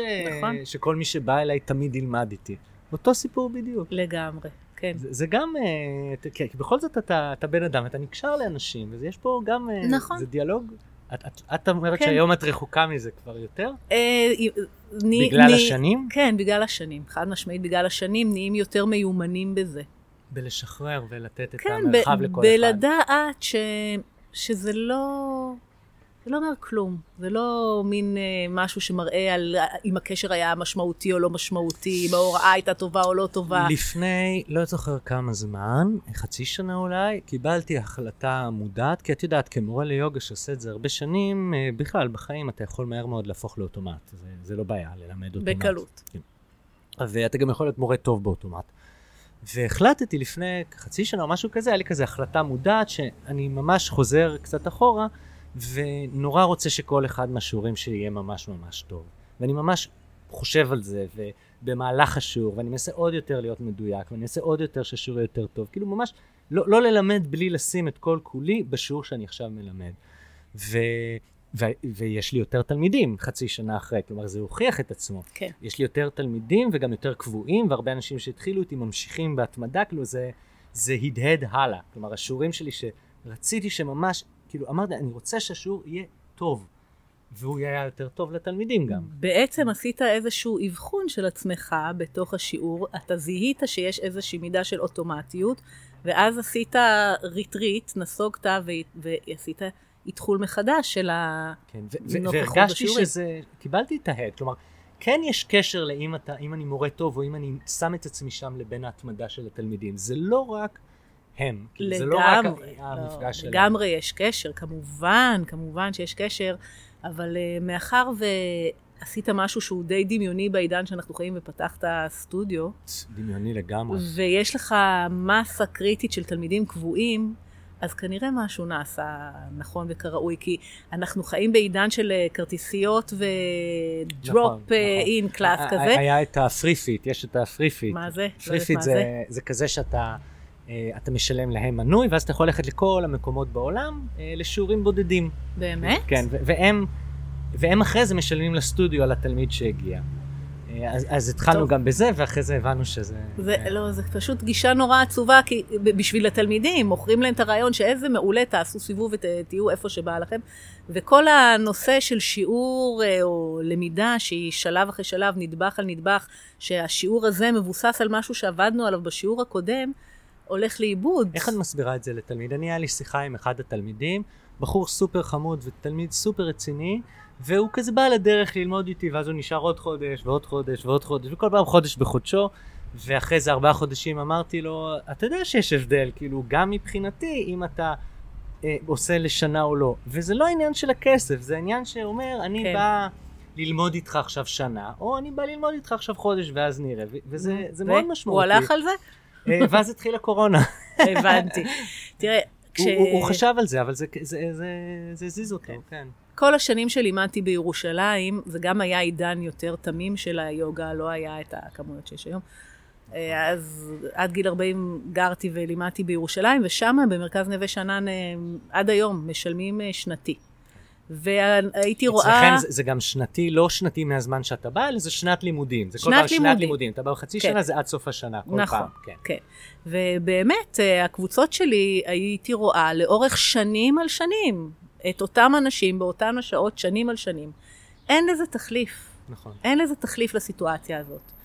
אה, וכשעברתי להוד השרון, ובהתחלה לימדתי רק מורים, אבל אה, התחלתי, בגלל שמהיוגה הפך לי לבית, זה כן מקום ככה שאני מעריכה את העשייה בו ואוהבת את האנשים, אה, ואני מלמדת שתי קבוצות כאילו רגילות, כן, כאילו, לא, של שעה וחצי. ואפרופו ההורים שלי, פעם פעם היו אצלך בשיעור. וואלה, כן. אוקיי. אה, ככה, גם היה, היה, היה לי חשוב לחזור ללמד גם שיעורים אה, במרכאות רגילים, כי אם אני מכשירה מורים, לא יכול להיות שאני אהיה מנותקת מהשטח של... זה, זה אה, מאוד חשוב, נוגה, זה כן. נכון. כן. אם אתה מכשיר מורים, אז, אז אולי כדאי שגם אתה תעמוד בסיטואציה של drop כן. in class אה, נכון. של שעה וחצי. לחלוטין, כן. ואז באמת פג... פגשתי לפרצוף את הסיטואציה הזאת של אה, מינו... מינוי שיכול לבוא לכל שיעור שבא לו, או כרטיסייה, שכשנגמרת הכרטיסייה, לחודשיים הוא שוכח את זה. והייתי צריכה לשנות את האופן שאני מלמדת. באיזה מובן? במובן שאם מתוך אה, 20 אנשים שנמצאים בכיתה, אה, שבעה באים מדי פעם רק, או יש גם איזה אז לא שלושה בטוח שלא ראית לעשות אף את כל פעם. הווריאציות בעמידת ראש. כן. נכון, ולא, יכ... ולא בטוח שאני יכולה, תלוי מי נכנס לכיתה, אה, את מה שעשיתי בשבוע שעבר והיום התכוונתי להמשיך, אני לא יכולה לבנות על זה. כי... אז באמת משהו שזה השתנה. שזה באמת, אבל כמורה שמכשירה מורים, זה חשוב מאוד, כי את נכון, נותנת להם את הכלים זה- הנכונים לזמן כן, הזה, באות- ולא לזמן נכון. שהיה. באותו רגע לא חשבתי על זה, רק חשבתי על כמה זה מרגיז אותי. אה, אבל לימדתי את עצמי ללמד באופן שלוקח בחשבון אה, את הסיטואציה הזאת. זאת אומרת, יש משהו בהוראה שנע בין ה... יותר אה, שיחה יותר מעמיקה שמתאימה לאנשים שבאים קבוע לאורך הרבה זמן כבר, לבין איזו תנועה אה, שמאפשרת לאנשים שפחות יודעים, ו- ו- ואיך לא לחזור על עצמי יותר מדי. זה לא פשוט, יש לזה מחיר. וכן אני, עם השנים כן התבססו בסופו של דבר, כן קבוצות שהמסה הקריטית בהן היא כן, כן, אנשים קבועים, אבל עדיין התחלופה הרבה יותר גדולה ממה שהייתי רגילה בנווה שאנן. וגם אני לא מתביישת להגיד לתלמידים שלי, אני נגד שיטת הכרטיסיות, תמצאו, תבדקו, תעשו סיבוב, ואז תחליטו מי המורה, אחד או שניים, שהשיעורים הקבועים שלהם מתאימים לכם, ותתמידו בשיעורים אם אתם באמת באים בשביל ללמוד. אם אתם באים לעשות שיעור זה משהו אחד, אם אתם באים ללמוד זה משהו אחר. אבל אני כמורה, גם, אני באה ללמד, אני לא באה להעביר שיעור. בדיוק, כן. אתה- נכון. אה, כן. או או לבדר או להפעיל. כן.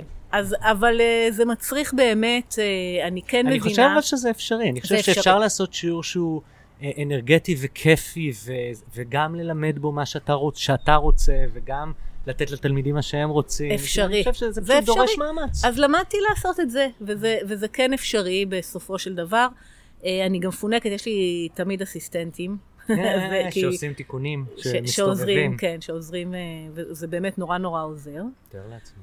אבל אה, זה כן אפשרי לעשות את זה, ובלי לוותר, כי זה מה שאמרת, הקטע האוטומטי, על הקטע של ללמד, שבאמת ללמד. זאת אומרת, אה, לא רק לעשות יחד תנוחות ולהעיר עליהן משהו כללי, אלא באמת אה, לחתור להבנה של התלמידים את הדבר שהם עושים. זה הרבה פעמים גם דורש אה, ממך קצת ערמומיות ו- ותחבולה, כי אתה, כי אתה צריך בשביל זה חזרתיות וזמן. נכון. אתה יודע מה, נגיד, אני, לא- אני עשיתי טריק כזה אה, בקבוצות שמתחלפות הרבה עם הוושישטה אסנה. אז עשיתי בברכה לשמש, עושים ברכה לשמש, אחרי זה ברכה שנייה, ואז הייתי עושה תמיד ושישטה אסנה. מעולה. אחת. והייתי עושה את זה כל הזמן, עוד אחד ועוד אחד ועוד אחד ועוד אחד. חצי שנה אחרי זה אפשר לעשות שיעור על ושישטה, ולכל התלמידים יש קילומטראז'. כלומר, זה לא... כי אם אתה עכשיו עושה שיעור על כל הוושישטות, וזה הבן אדם הפעם הראשונה בשיעור שלו, הוא לא ימצא הלך את... עליו. עצ- גם על היעד, הוא גם לא יבין, הוא גם יצא מתוסכל. נכון, כן. אני חושבת שאתה צודק אז לחלוטין. הכנסתי את זה כזה שם, אמרתי... אל תוך הזרימה. כן, כן, ואז עוד פעם ועוד פעם ועוד פעם, ואז כשאתה עוצר את הכיתה ואתה מתחיל לדבר על ושישטות, כולם כבר עשו את זה איזה, מת- איזה 30 פעם בחצי שנה האחרונה. נכון. ויש על מה לדבר. קודם כל זה מאוד חשוב מה שאמרת על הנושא של זמן וחזרתיות. כן, כי זה מה שאתה צריך, אתה צריך שהם יעשו את זה 100 פעם, כדי שתוכל לדבר איתם על זה. נכון. אחרת, מה תגיד להם? וגם יש עוד מימד לחזרתיות. לח... ח... אה, עצם זה שאנחנו עושים משהו באופן חזרתי, נניח כמו הברכה לשמש בשיעור, או איזושהי זרימה פועמת כזאת שיש בה מימד של כן, ריתמוס חזרתי. זה המתוק הזה, בדיוק, זה הרסה הזאת. זה האימון. זה יוצר גם מצב תודעה אחר, וגם אם אנחנו לא אומרים עכשיו אנחנו באיזה עולמות עליונים, אנשים מרגישים את זה, גם אם הם לא יכולים לתת לזה שם. אז באמת, כשחלק מהזרימה היא ושישטה, אז uh, יש סוג של למידה שהוא לא רק איפה שמים את היד, את הרגל ואת ה... מרגישים את החיבור, אלא באמת גם uh, איך אני מרגיש את התנוחה הזאת כחלק מ... Uh, uh, זרימה, פעימתיות, ה- אתה יודע, ואז יש האיסוף תלמידים ושחרור של. הכבד. ב- שיש להם ושישטה, נגיד את זה ככה. כן, כן. כן. ואת יודעת מה, זה ספציפי בסוגריים על התנוחה הזאת, אני חושב שזה, שעשיתי את זה גם כי, כי מול כוח הכבידה, המישור הצידי הזה, הוא מאוד חשוב, אתה רוצה, אה, אתה רוצה שהגוף יהיה מחובר, והוא מתחבר מול כוח הכבידה הרבה פעמים, ואין אין לך את המצב הזה שאתה שם הוא את מאוד הגוף, מיוחד. כן, שאתה שם את הגוף על הצד נכון. ככה. אם אתה חוזר על זה עוד פעם ועוד פעם ועוד פעם ועוד פעם, משהו באמצע נכון, מתחבר גם מהצדדים. זה מאוד חשוב מה שאתה אומר, כי אם, אם חושבים על עצמנו, על הגוף של ה... על העצמי הגופני שלנו והמפגש שלו עם החלל, אז הקדימה מאוד מובהק, כי כשאנחנו אומרים אני, אנחנו מרגישים את הקדימה. נכון, ואז אנחנו כל הזמן גב רחב, נכון, תודה. אחורה אנחנו מתחילים עם זה. ה-No man's land זה בדיוק המישור הצידי הזה. גם צר כזה. נכון, גם, נכון. אבל הוא משהו, אנחנו לא שטוחים כאילו קדימה ואחורה, נכון. יש שם משהו. אז, ו- ואתה צודק, ואפילו ברמה הפיזית של הליבה ושרירי הבטן והחזקה ומערכת העיכול, זה היה... לגמרי, הצדדים, כן, נכון. מוזנח, כמו הצדדים של הברכיים, בתרגילי ברכיים. בוא נחשוב. איזה עוד תנוחות אה, יש את המישור הצידי הזה באופן ש... אה, אני- תראי, יש את זה בארדה צ'נדרסנה, נכון. בתנוחות מהסוג הזה. אה, איפה עוד? תראה, אפשר לבחור להתייחס לזה בכל תנוחה. כן, אבל יש משהו, זה, את יודעת, לומדים את זה בקורס מורים, שזה ההבדל נגיד בין מכניקה לביומכניקה, שהמנוף הוא נחלש בהתאם לעומס ולכיוון. האדם הוא מתחזק בהתאם לעומס ולכיוון, אז, והכיוון הוא הגרביטי. נכון. אבל אה, בוא נניח שאם אנחנו עושים, אה, שוהים קצת בושישתא ומרגישים את הצד, אנחנו יכולים לבקש מאנשים באמת לעצום רגע עיניים ולחוש את הדבר הזה, ואז כשהם הולכים אל הכלב המוכר, להגיד להם עכשיו תשחזרו את התחושה מהושישתא. זה חלק מחתירה להבנה בעיניי, כי אה, כשבן אדם מרגיש משהו במקום אחד, אה, עצם הרעיון שהוא אמור לחבר את התובנה שעלתה בו אל עוד מקומות, אה, זה קודם כל אני חיבור. שמתי לב שזה קורה, אבל גם לבד, במובן הזה שאם תשימי לב, נגיד אתה, נגיד אתה מלמד משהו, ואחרי זה אתה עושה תנוחות ישיבה, אתה, זה כאילו כבר, אתה לוקח את זה לשם, כבר כמעט לבד זה עובר, אתה אפילו לא, יש את יודעת תנוחות שאני שם לב, שאני כאילו לא מלמד אותם בכלל, כי כבר עשינו את הכל בעמידה, אז כשמגיעים לישיבה זה פשוט אותו הדבר. נכון. אין, אין לך הרבה מה ללמד, אתה, נכון. אתה עושה the same נכון. thing כזה. אה, משכפל. זה לגמרי נכון, אבל אני חושבת שחשוב להגיד, עכשיו זה שיחה על דידקטיקה, לפעמים חשוב לצייר לתלמידים את הקשר, כי לא, לא תמיד אה, הם רואים אותו, הם, אה, והם יכולים להגיד לעצמם פתאום, וואלה, נכון, זה כמו ב'.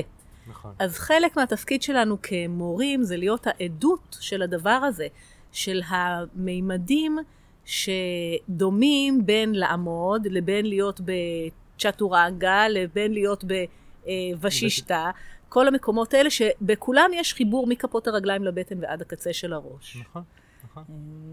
כן, ו- וגם אתה יודע, אתה יכול להגיד לבן אדם אלף פעם, אה, תעשה בעמידת ידיים מה שאתה עושה בתת האסנה. זה לוקח אה, דרך להבין את הדברים. נכון, לוקח זמן. נכון, כן. זמן. כן, אבל זה טוב, הזמן הזה הוא באמת... את יודעת, אבל זה, זה מה שנגיד עכשיו בסיטואציה של היום, נורא קשה לי. נורא נורא קשה לי. אני, הקטע הזה של הבן אדם המתאמן, אה, זה, אני, אני אה, מראה שלו. זאת אומרת, נגיד, אה, את בגיל 40 באת לפה, אני בגיל 40 החלטתי את הגיטרה לקחת מאוד ברצינות. ואני מנגן מגיל 14, אבל לא טוב. ובגיל 40 התחלתי להתאמן. כאילו הייתי קם בבוקר ולוקח את הגיטרה לשעה, ופשוט מנגן, כל יום מנגן, מנגן איזה חצי שעה, לקחתי גם מורה וממש התאמנתי על זה. וחבר אחר שלי, שהוא גם מורה ליוגה, הוא לא ראה אותי כמה, אה, כמעט חצי שנה, הגיע וישבנו לנגן, הוא מוזיקאי, והוא אמר לי, בואנה, אתה בדיוק הבן אדם המתאמן, הנה, אתה הוכחה, ולקחתי את זה כמו היוגה, כי אני, אני, האימון לימד אותי לפחות את, ה, את הפוטנציאל שיש בי.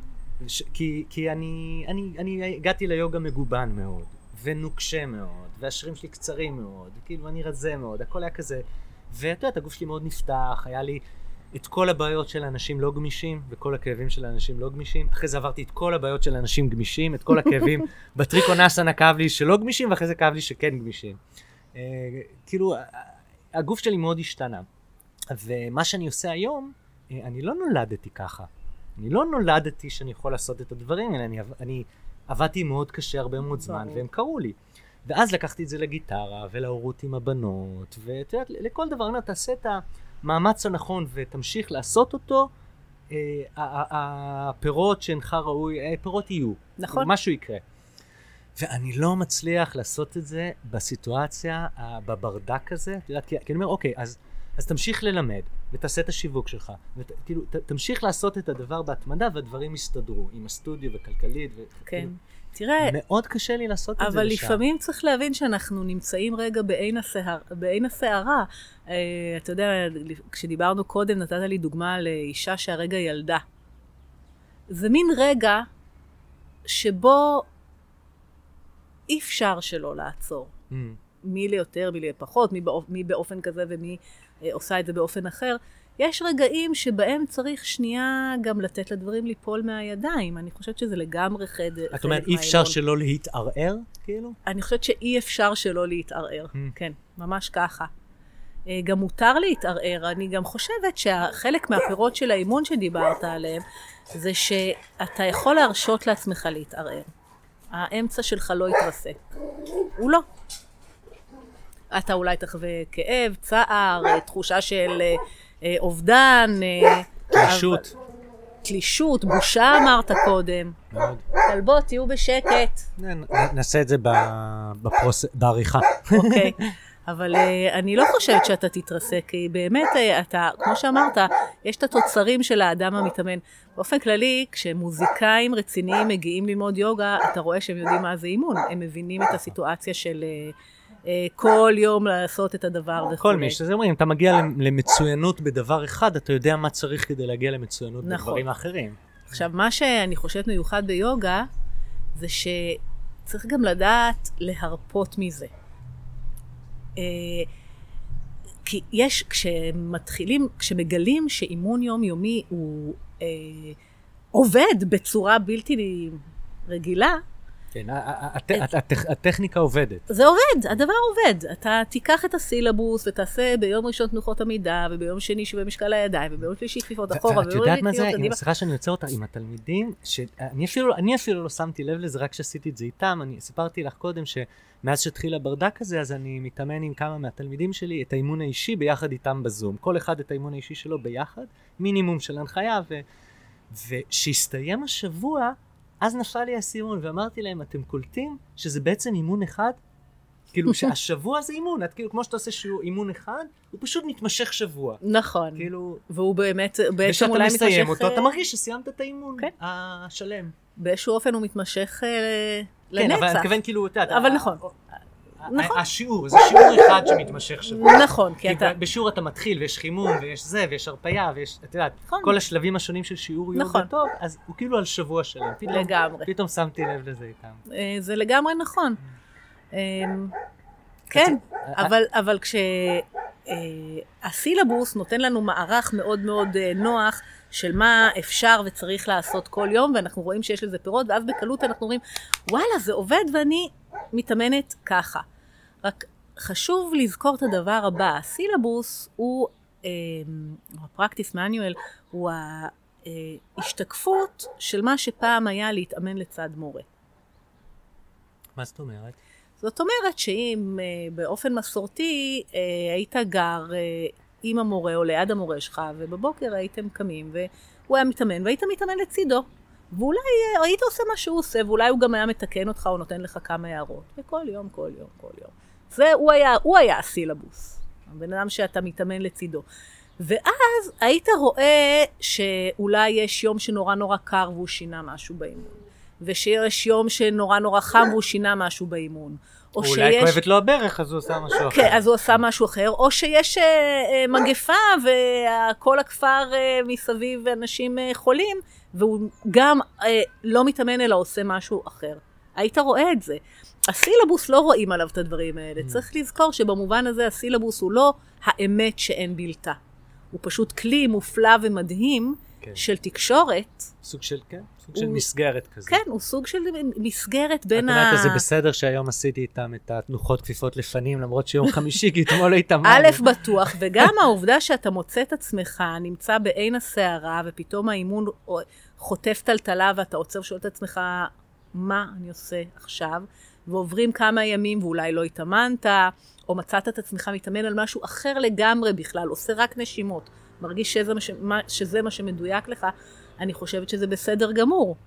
Uh, אני עדיין חושבת שהסילבוס הוא דבר שהוא דופן, דיברתי קודם על דופן, והוא שומר ועוזר, כן. ותמיד כן, טוב כי- לחזור אליו. אבל גם חלק מהביטוי למיומנות זה להיות מסוגל ליפול ממנו ולחזור אליו. כן, אני, אני חושב שזה גם נכון כשאתה, כשאתה מתאמן הרבה וזה כבר יציב אצלך. אני חושב נכון. שבהתחלה זה טוב אה, באמת לקחת את זה.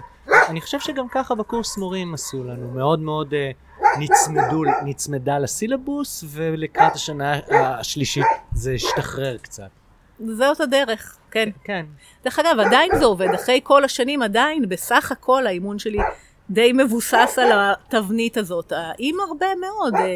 אה, יו, אני חייב אז לשאול אותך על זה משהו, כי אני חשבתי על זה הרבה, כי את יודעת, נגיד, אם אה, שני סוגים של אנשים, אם הייתי אומר לך, אה, זה כל התנוחות שיש, אין יותר תנוחות, עכשיו תתאמני, איך זה עושה לך להרגיש?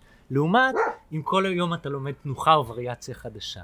ואת יודעת, עם השנים, האימון שלנו הוא מאוד בסיסי.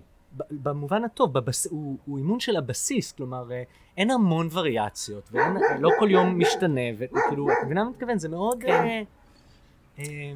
basic. כן. Uh, uh, כאילו... מה, מה היינו רוצים להכניס לאימון שאין בו? אני לא יודע אם היינו רוצים להכניס לאימון שאין בו, אני פשוט מרגיש, אני מרגיש לפעמים שזה כן אתגר להישאר באימון. כן. יודעת, וכן uh, להמשיך באותנסנה. כלומר, את יודעת, לא כן. לעשות וריאציה, כאילו לא לשחק, אלא כן להישאר בדבר הפשוט, עוד פעם ועוד, כאילו... תראה, אני מרגיש שיש לזה המון אני, ערך, אבל זה, זה גם, נכון. עם השנים אתה גם מקבל, אתה פתאום מסתכל לזה הצידה ואתה אומר, וואו.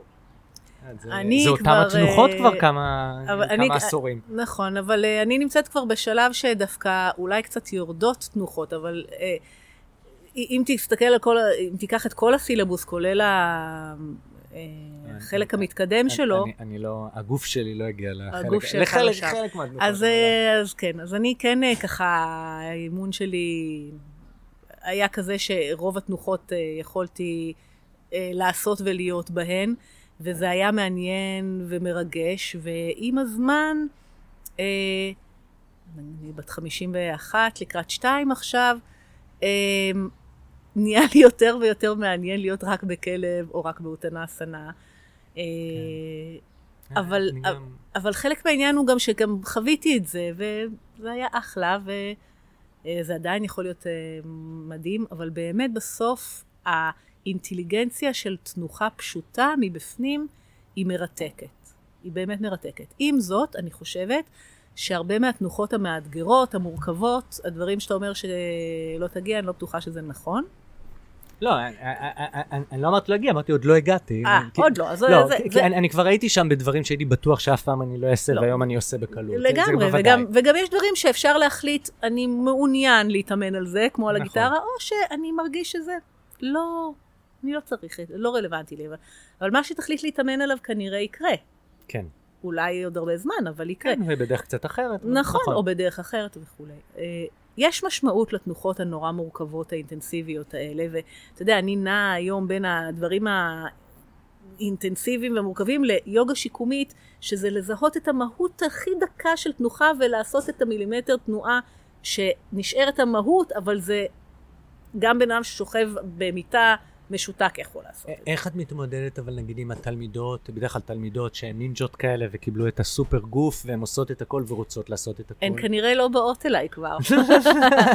אבל הייתה לי את ההתמודדות הזאת. אה, ושוב, אני כן חושבת שתנוחות אה, אינטנסיביות אותי לימדו הרבה דברים מאוד עמוקים על הגוף. זאת אומרת, הניסיון למצוא איך לעשות דברים או שמאוד קשים לי, או שנניח אני יכולה לעשות אותם, אבל אם לדחוף או להיכנס לזה, ואני מחפשת איך לעשות אותם, לא מלדחוף, אלא מתוך הרפייה, חיבור נשימה, למדתי מזה הרבה מאוד. זאת אומרת, יש משהו במפגש עם האינטנסיביות שהוא מאוד מאוד מלמד.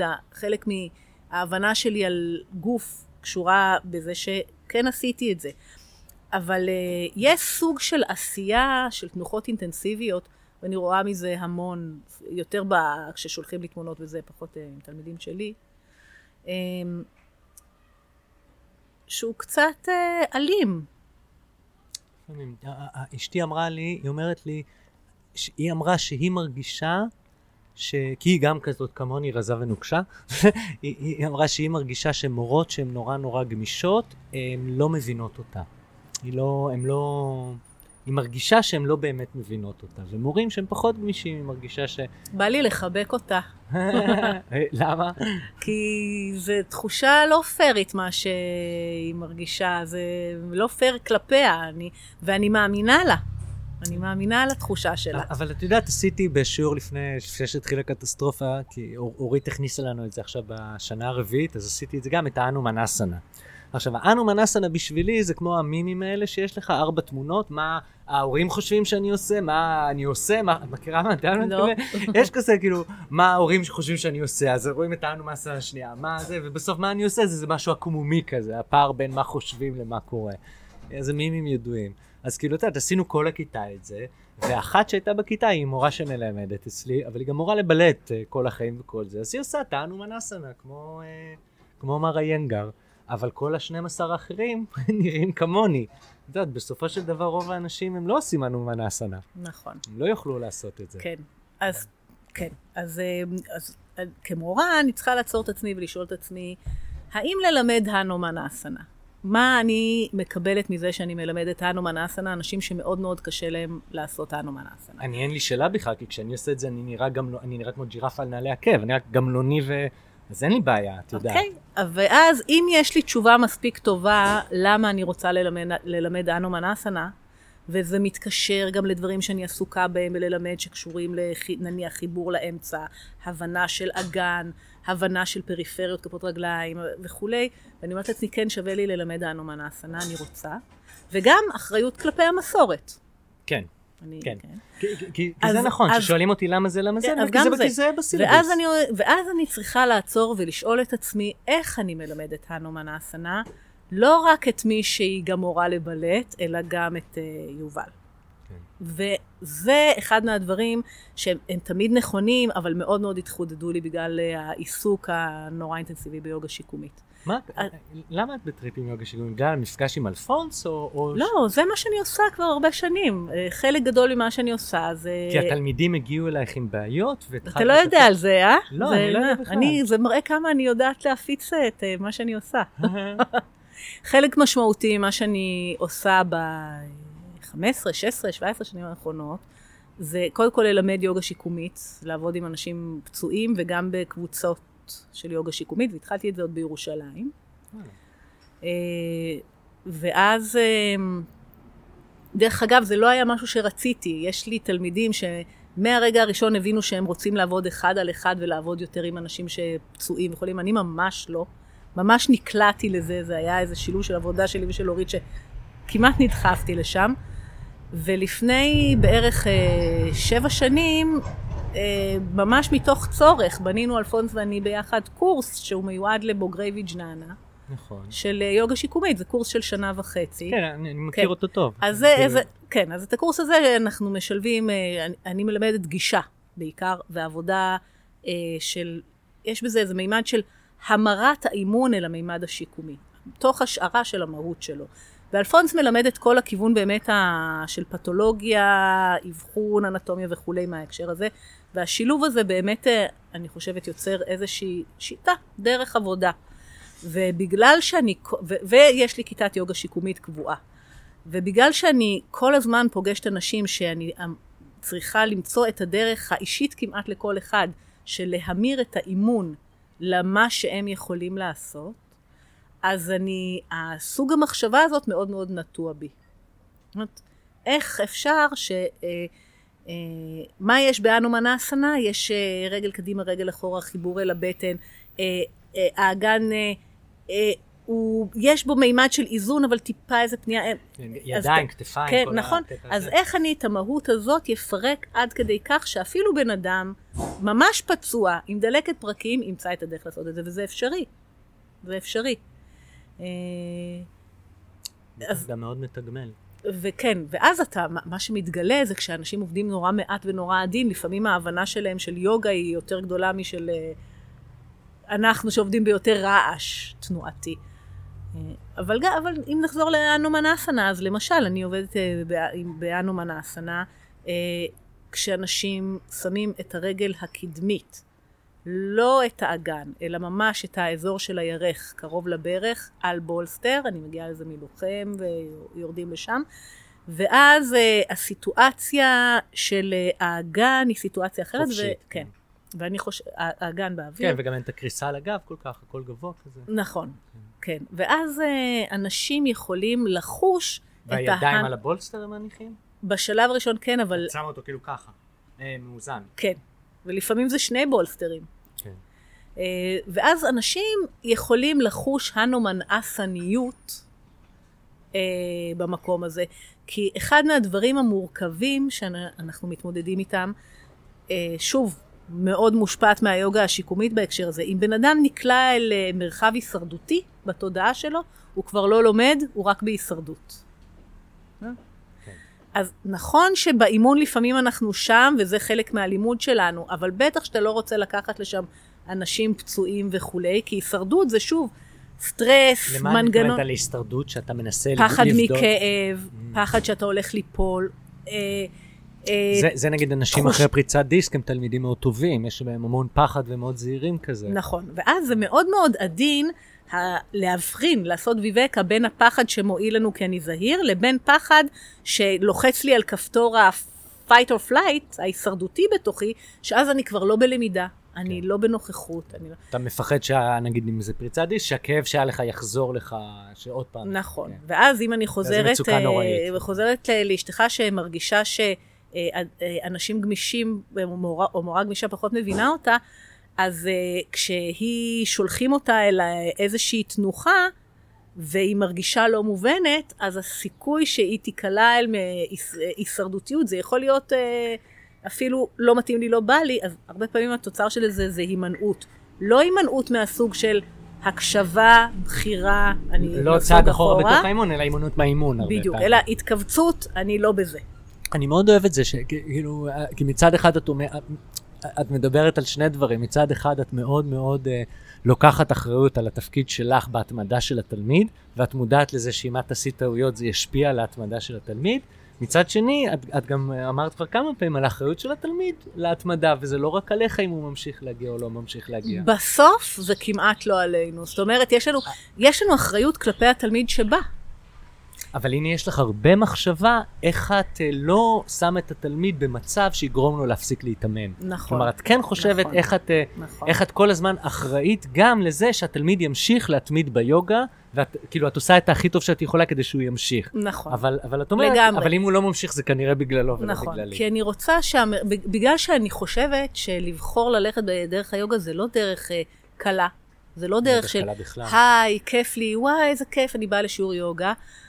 אה, זה קשה אני- לצאת מהבית, וזה נכון. קשה לפנות את הזמן, ואתה מגיע לשם. ו- וקשה ופוגש את לשבת, עצמך, כן, ואז כן. למשל, אתה אומר, לעצ... אתה מסתכל על המורה הגמישה, ואתה אומר, אוי, אני לא גמיש, אז בכלל לא כיף לך. אז ב... יש המון פרמטרים שבהם, תוך כדי הדברים האלו, אני יכולה לייצר מרחב שהוא כן בטוח. אה, אני יכולה לתת דוגמה אישית של קבלה של עצמי, את איפה אני ומה אני. אני יכולה לספק עיניים, אתה זוכר אה, דוגן שמדבר על אה, parental eyes, על העיניים כן. ההוריות, על זה שכשאתה מתבונן על מישהו, וזה אימון שלנו כמורים, אז להסתכל מצד אחד, להיות מסוגל להיות עד ולהגיד את זה, על זה כדאי לעבוד, ומצד שני, אה, לתת תחושה לבן אדם שאפשר, והוא יכול, והוא במקום שניתן לעבוד על דברים. זה עבודה. ממש חיברת אותי, אתה יודע, אנחנו כבר שעה וחצי מדברים, לא יודע אם שמת לב שטס הזמן, אבל אולי ככה, נתחיל כבר לסיים, אבל זה, ב... ו- ו- וזה בדיוק חיברת אותי למשהו שהשבוע, אולי אני אשאל אותך על זה, כי זה גם מתקשר למה שדיברנו בהתחלה. אה, היא- התקשרה, דיברתי עם תלמידה, והיא אמרה לי שהיא מוצאת שעם הזום, נורא קשה לה לשבת בהתחלה. בדרך כלל אנחנו יושבים עשר דקות בסטודיו, בשיעור, והיא מוצאת שעם הזום מאוד קשה לה, היא יושבת ועוצמת את העיניים והיא לא מצליחה לשבת. כן. ופירקנו את זה ודיברנו על זה, ואני אמרתי שקודם כל, אני חשבתי על כמה דברים.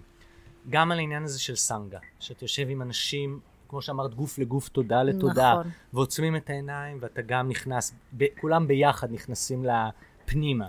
כלומר, זה, מאוד לוקח אותי, כשאני יושב בכיתה אני יכול להגיע מאוד מאוד מוטרד, יושב עוצם את העיניים, אה, הרבה פעמים אני, אני כבר שוקע.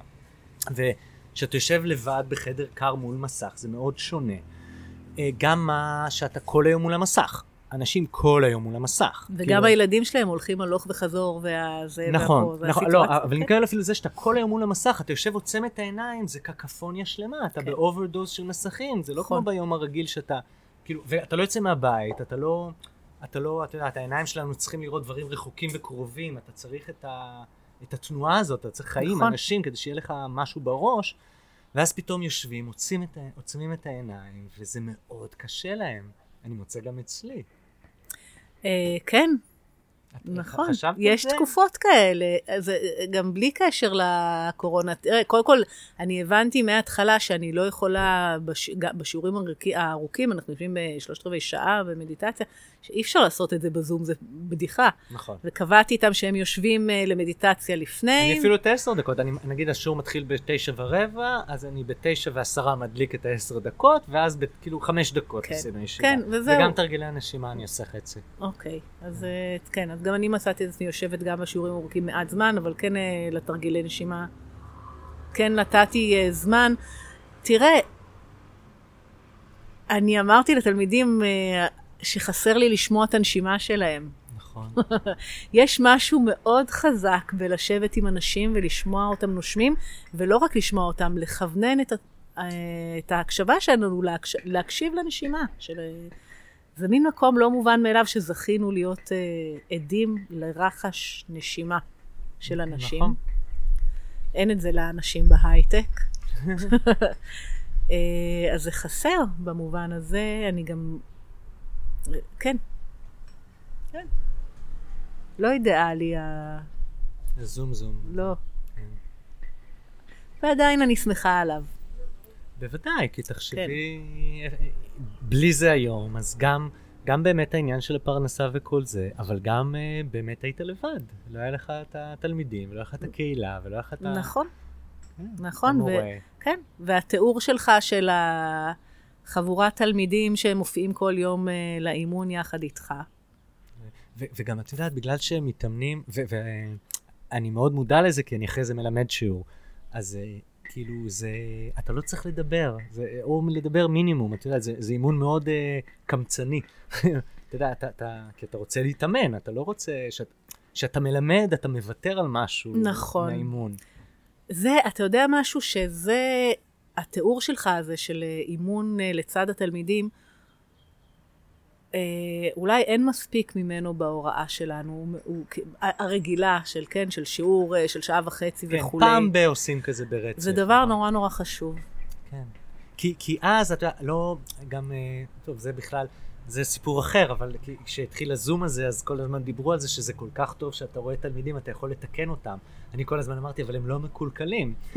אבל, אבל אתה כאילו לא צריך לנסות לתקן אותם או להעיר אותם להם באימון האישי ביחד. נכון. זה בסדר אם הכלב שלהם קצת. לגמרי, לגמרי, זה, שזה סוויץ' באמת אה, של, כן. הת- של העשייה. מעניין אותי בהקשר הזה, יש לך קבוצה כזאת ארוכה של מתקדמים, של אה, שעתיים, שלוש, ש... מה זאת אומרת שעתיים? ש... ש- ש... לא, לא, אנחנו עושים איזה שעה. אה, האימון, אנחנו עושים את התנוחות ביחד לא, וזה שעה. אבל- בזום, אבל כן. ב, ברגיל, בסטודיו שלך. ברגיל בסטודיו הייתי עושה סדנאות, אבל לא, לא היה לי קבוצה ש... של העמקת האימון כן, כזה. אתה צריך לעשות את זה, אני חושבת. לפי מה שאתה מתאר את התלמידים שלך, נראה לי שהגיע זמנם. כי חלק ממה שמאפשר, מה שמתאפשר כשיש שיעור כזה יותר ארוך, זה שאתה, כן, חלק ממנו מתאמן. מתאמן עם התלמידים, או מסתכל עליהם מתאמנים ורק אומר, על זה לא חשבתי, אבל חשבתי על זה שברגע שיגמר זה, אז אנחנו נעשה כזה, את יודעת, כמובן כמה שיעורים ביחד, רק הקבוצה הזאת שהתאמנו ביחד, ונתאמן ביחד ככה כמה פעמים. אז אה, תגיד להם כבר, כן, להתחיל לעשות מה שנקרא. העמקת האימון. תתווה את זה. כן. כי אין דבר יותר אה, נכון, וזה אני יכולה להגיד בגלל שעשיתי את התהליך הזה, מלבנות קבוצות כאלה, לא כי נראה לך מגניב, אלא כי באופן אורגני התלמידים שלך הגיעו למצב שהם יכולים להכיל חצי שעה של מדיטציה, אה, 40 דקות של אה, פרניאמה, ועוד שעה שלמה של אימון ואיזשהו לימוד של טקסט. אה, ונראה לפי מה שאתה גם מתאר... גם אני צריך להתבגר לזה, אבל זה גם משהו ש... אתה אבל לפ- אני יכול לעשות את זה בסדנת יוגה ערבה או בכזה, אבל לעשות קבוע כזה זה גם משהו שאתה צריך לגדול. אז אולי עליו. חלק ממה שאתה יכול לשים לב מהקורונה הזאת, זה שאם יש תלמידים שבאופן יומיומי מתאמנים איתך, כנראה שמבחינה אורגנית הרגע הזה הגיע. אני לא יודעת כמה כאלה יש, כן? אבל... אה, אה, כן. כנראה שהגיע הזמן לזה. היי נוגה, תודה רבה, אני כל כך מרגיש הרבה יותר טוב עכשיו מאיך שהגעתי. הגעתי, את יודעת, נסיעה ארוכה, הרבה מחשבות, רק לא, לא יצאתי מהבית, לא, לא נהגתי כביש רחוב חודשיים. באמת טירוף. דווקא כן. לנהיגה אני לא נורא מתגעגעת. אני נהג אדיב, היה לי בסדר, היה לי בסדר. גם אין פקקים, אין תנועה עכשיו. נורא שמחה שבאת. היה לי נורא נורא מעניין לשמוע אותך, לדבר איתך. תודה רבה. תיקות. כן, תודה נוגה. באהבה, מרקל. שלא ייקחו אותנו ל... יעצרו אותנו. נכון, נכון, שלא עשיתי, טוב- שלא עשינו, לא עשיתי אפצ'י בטעות. תודה. באהבה רבה.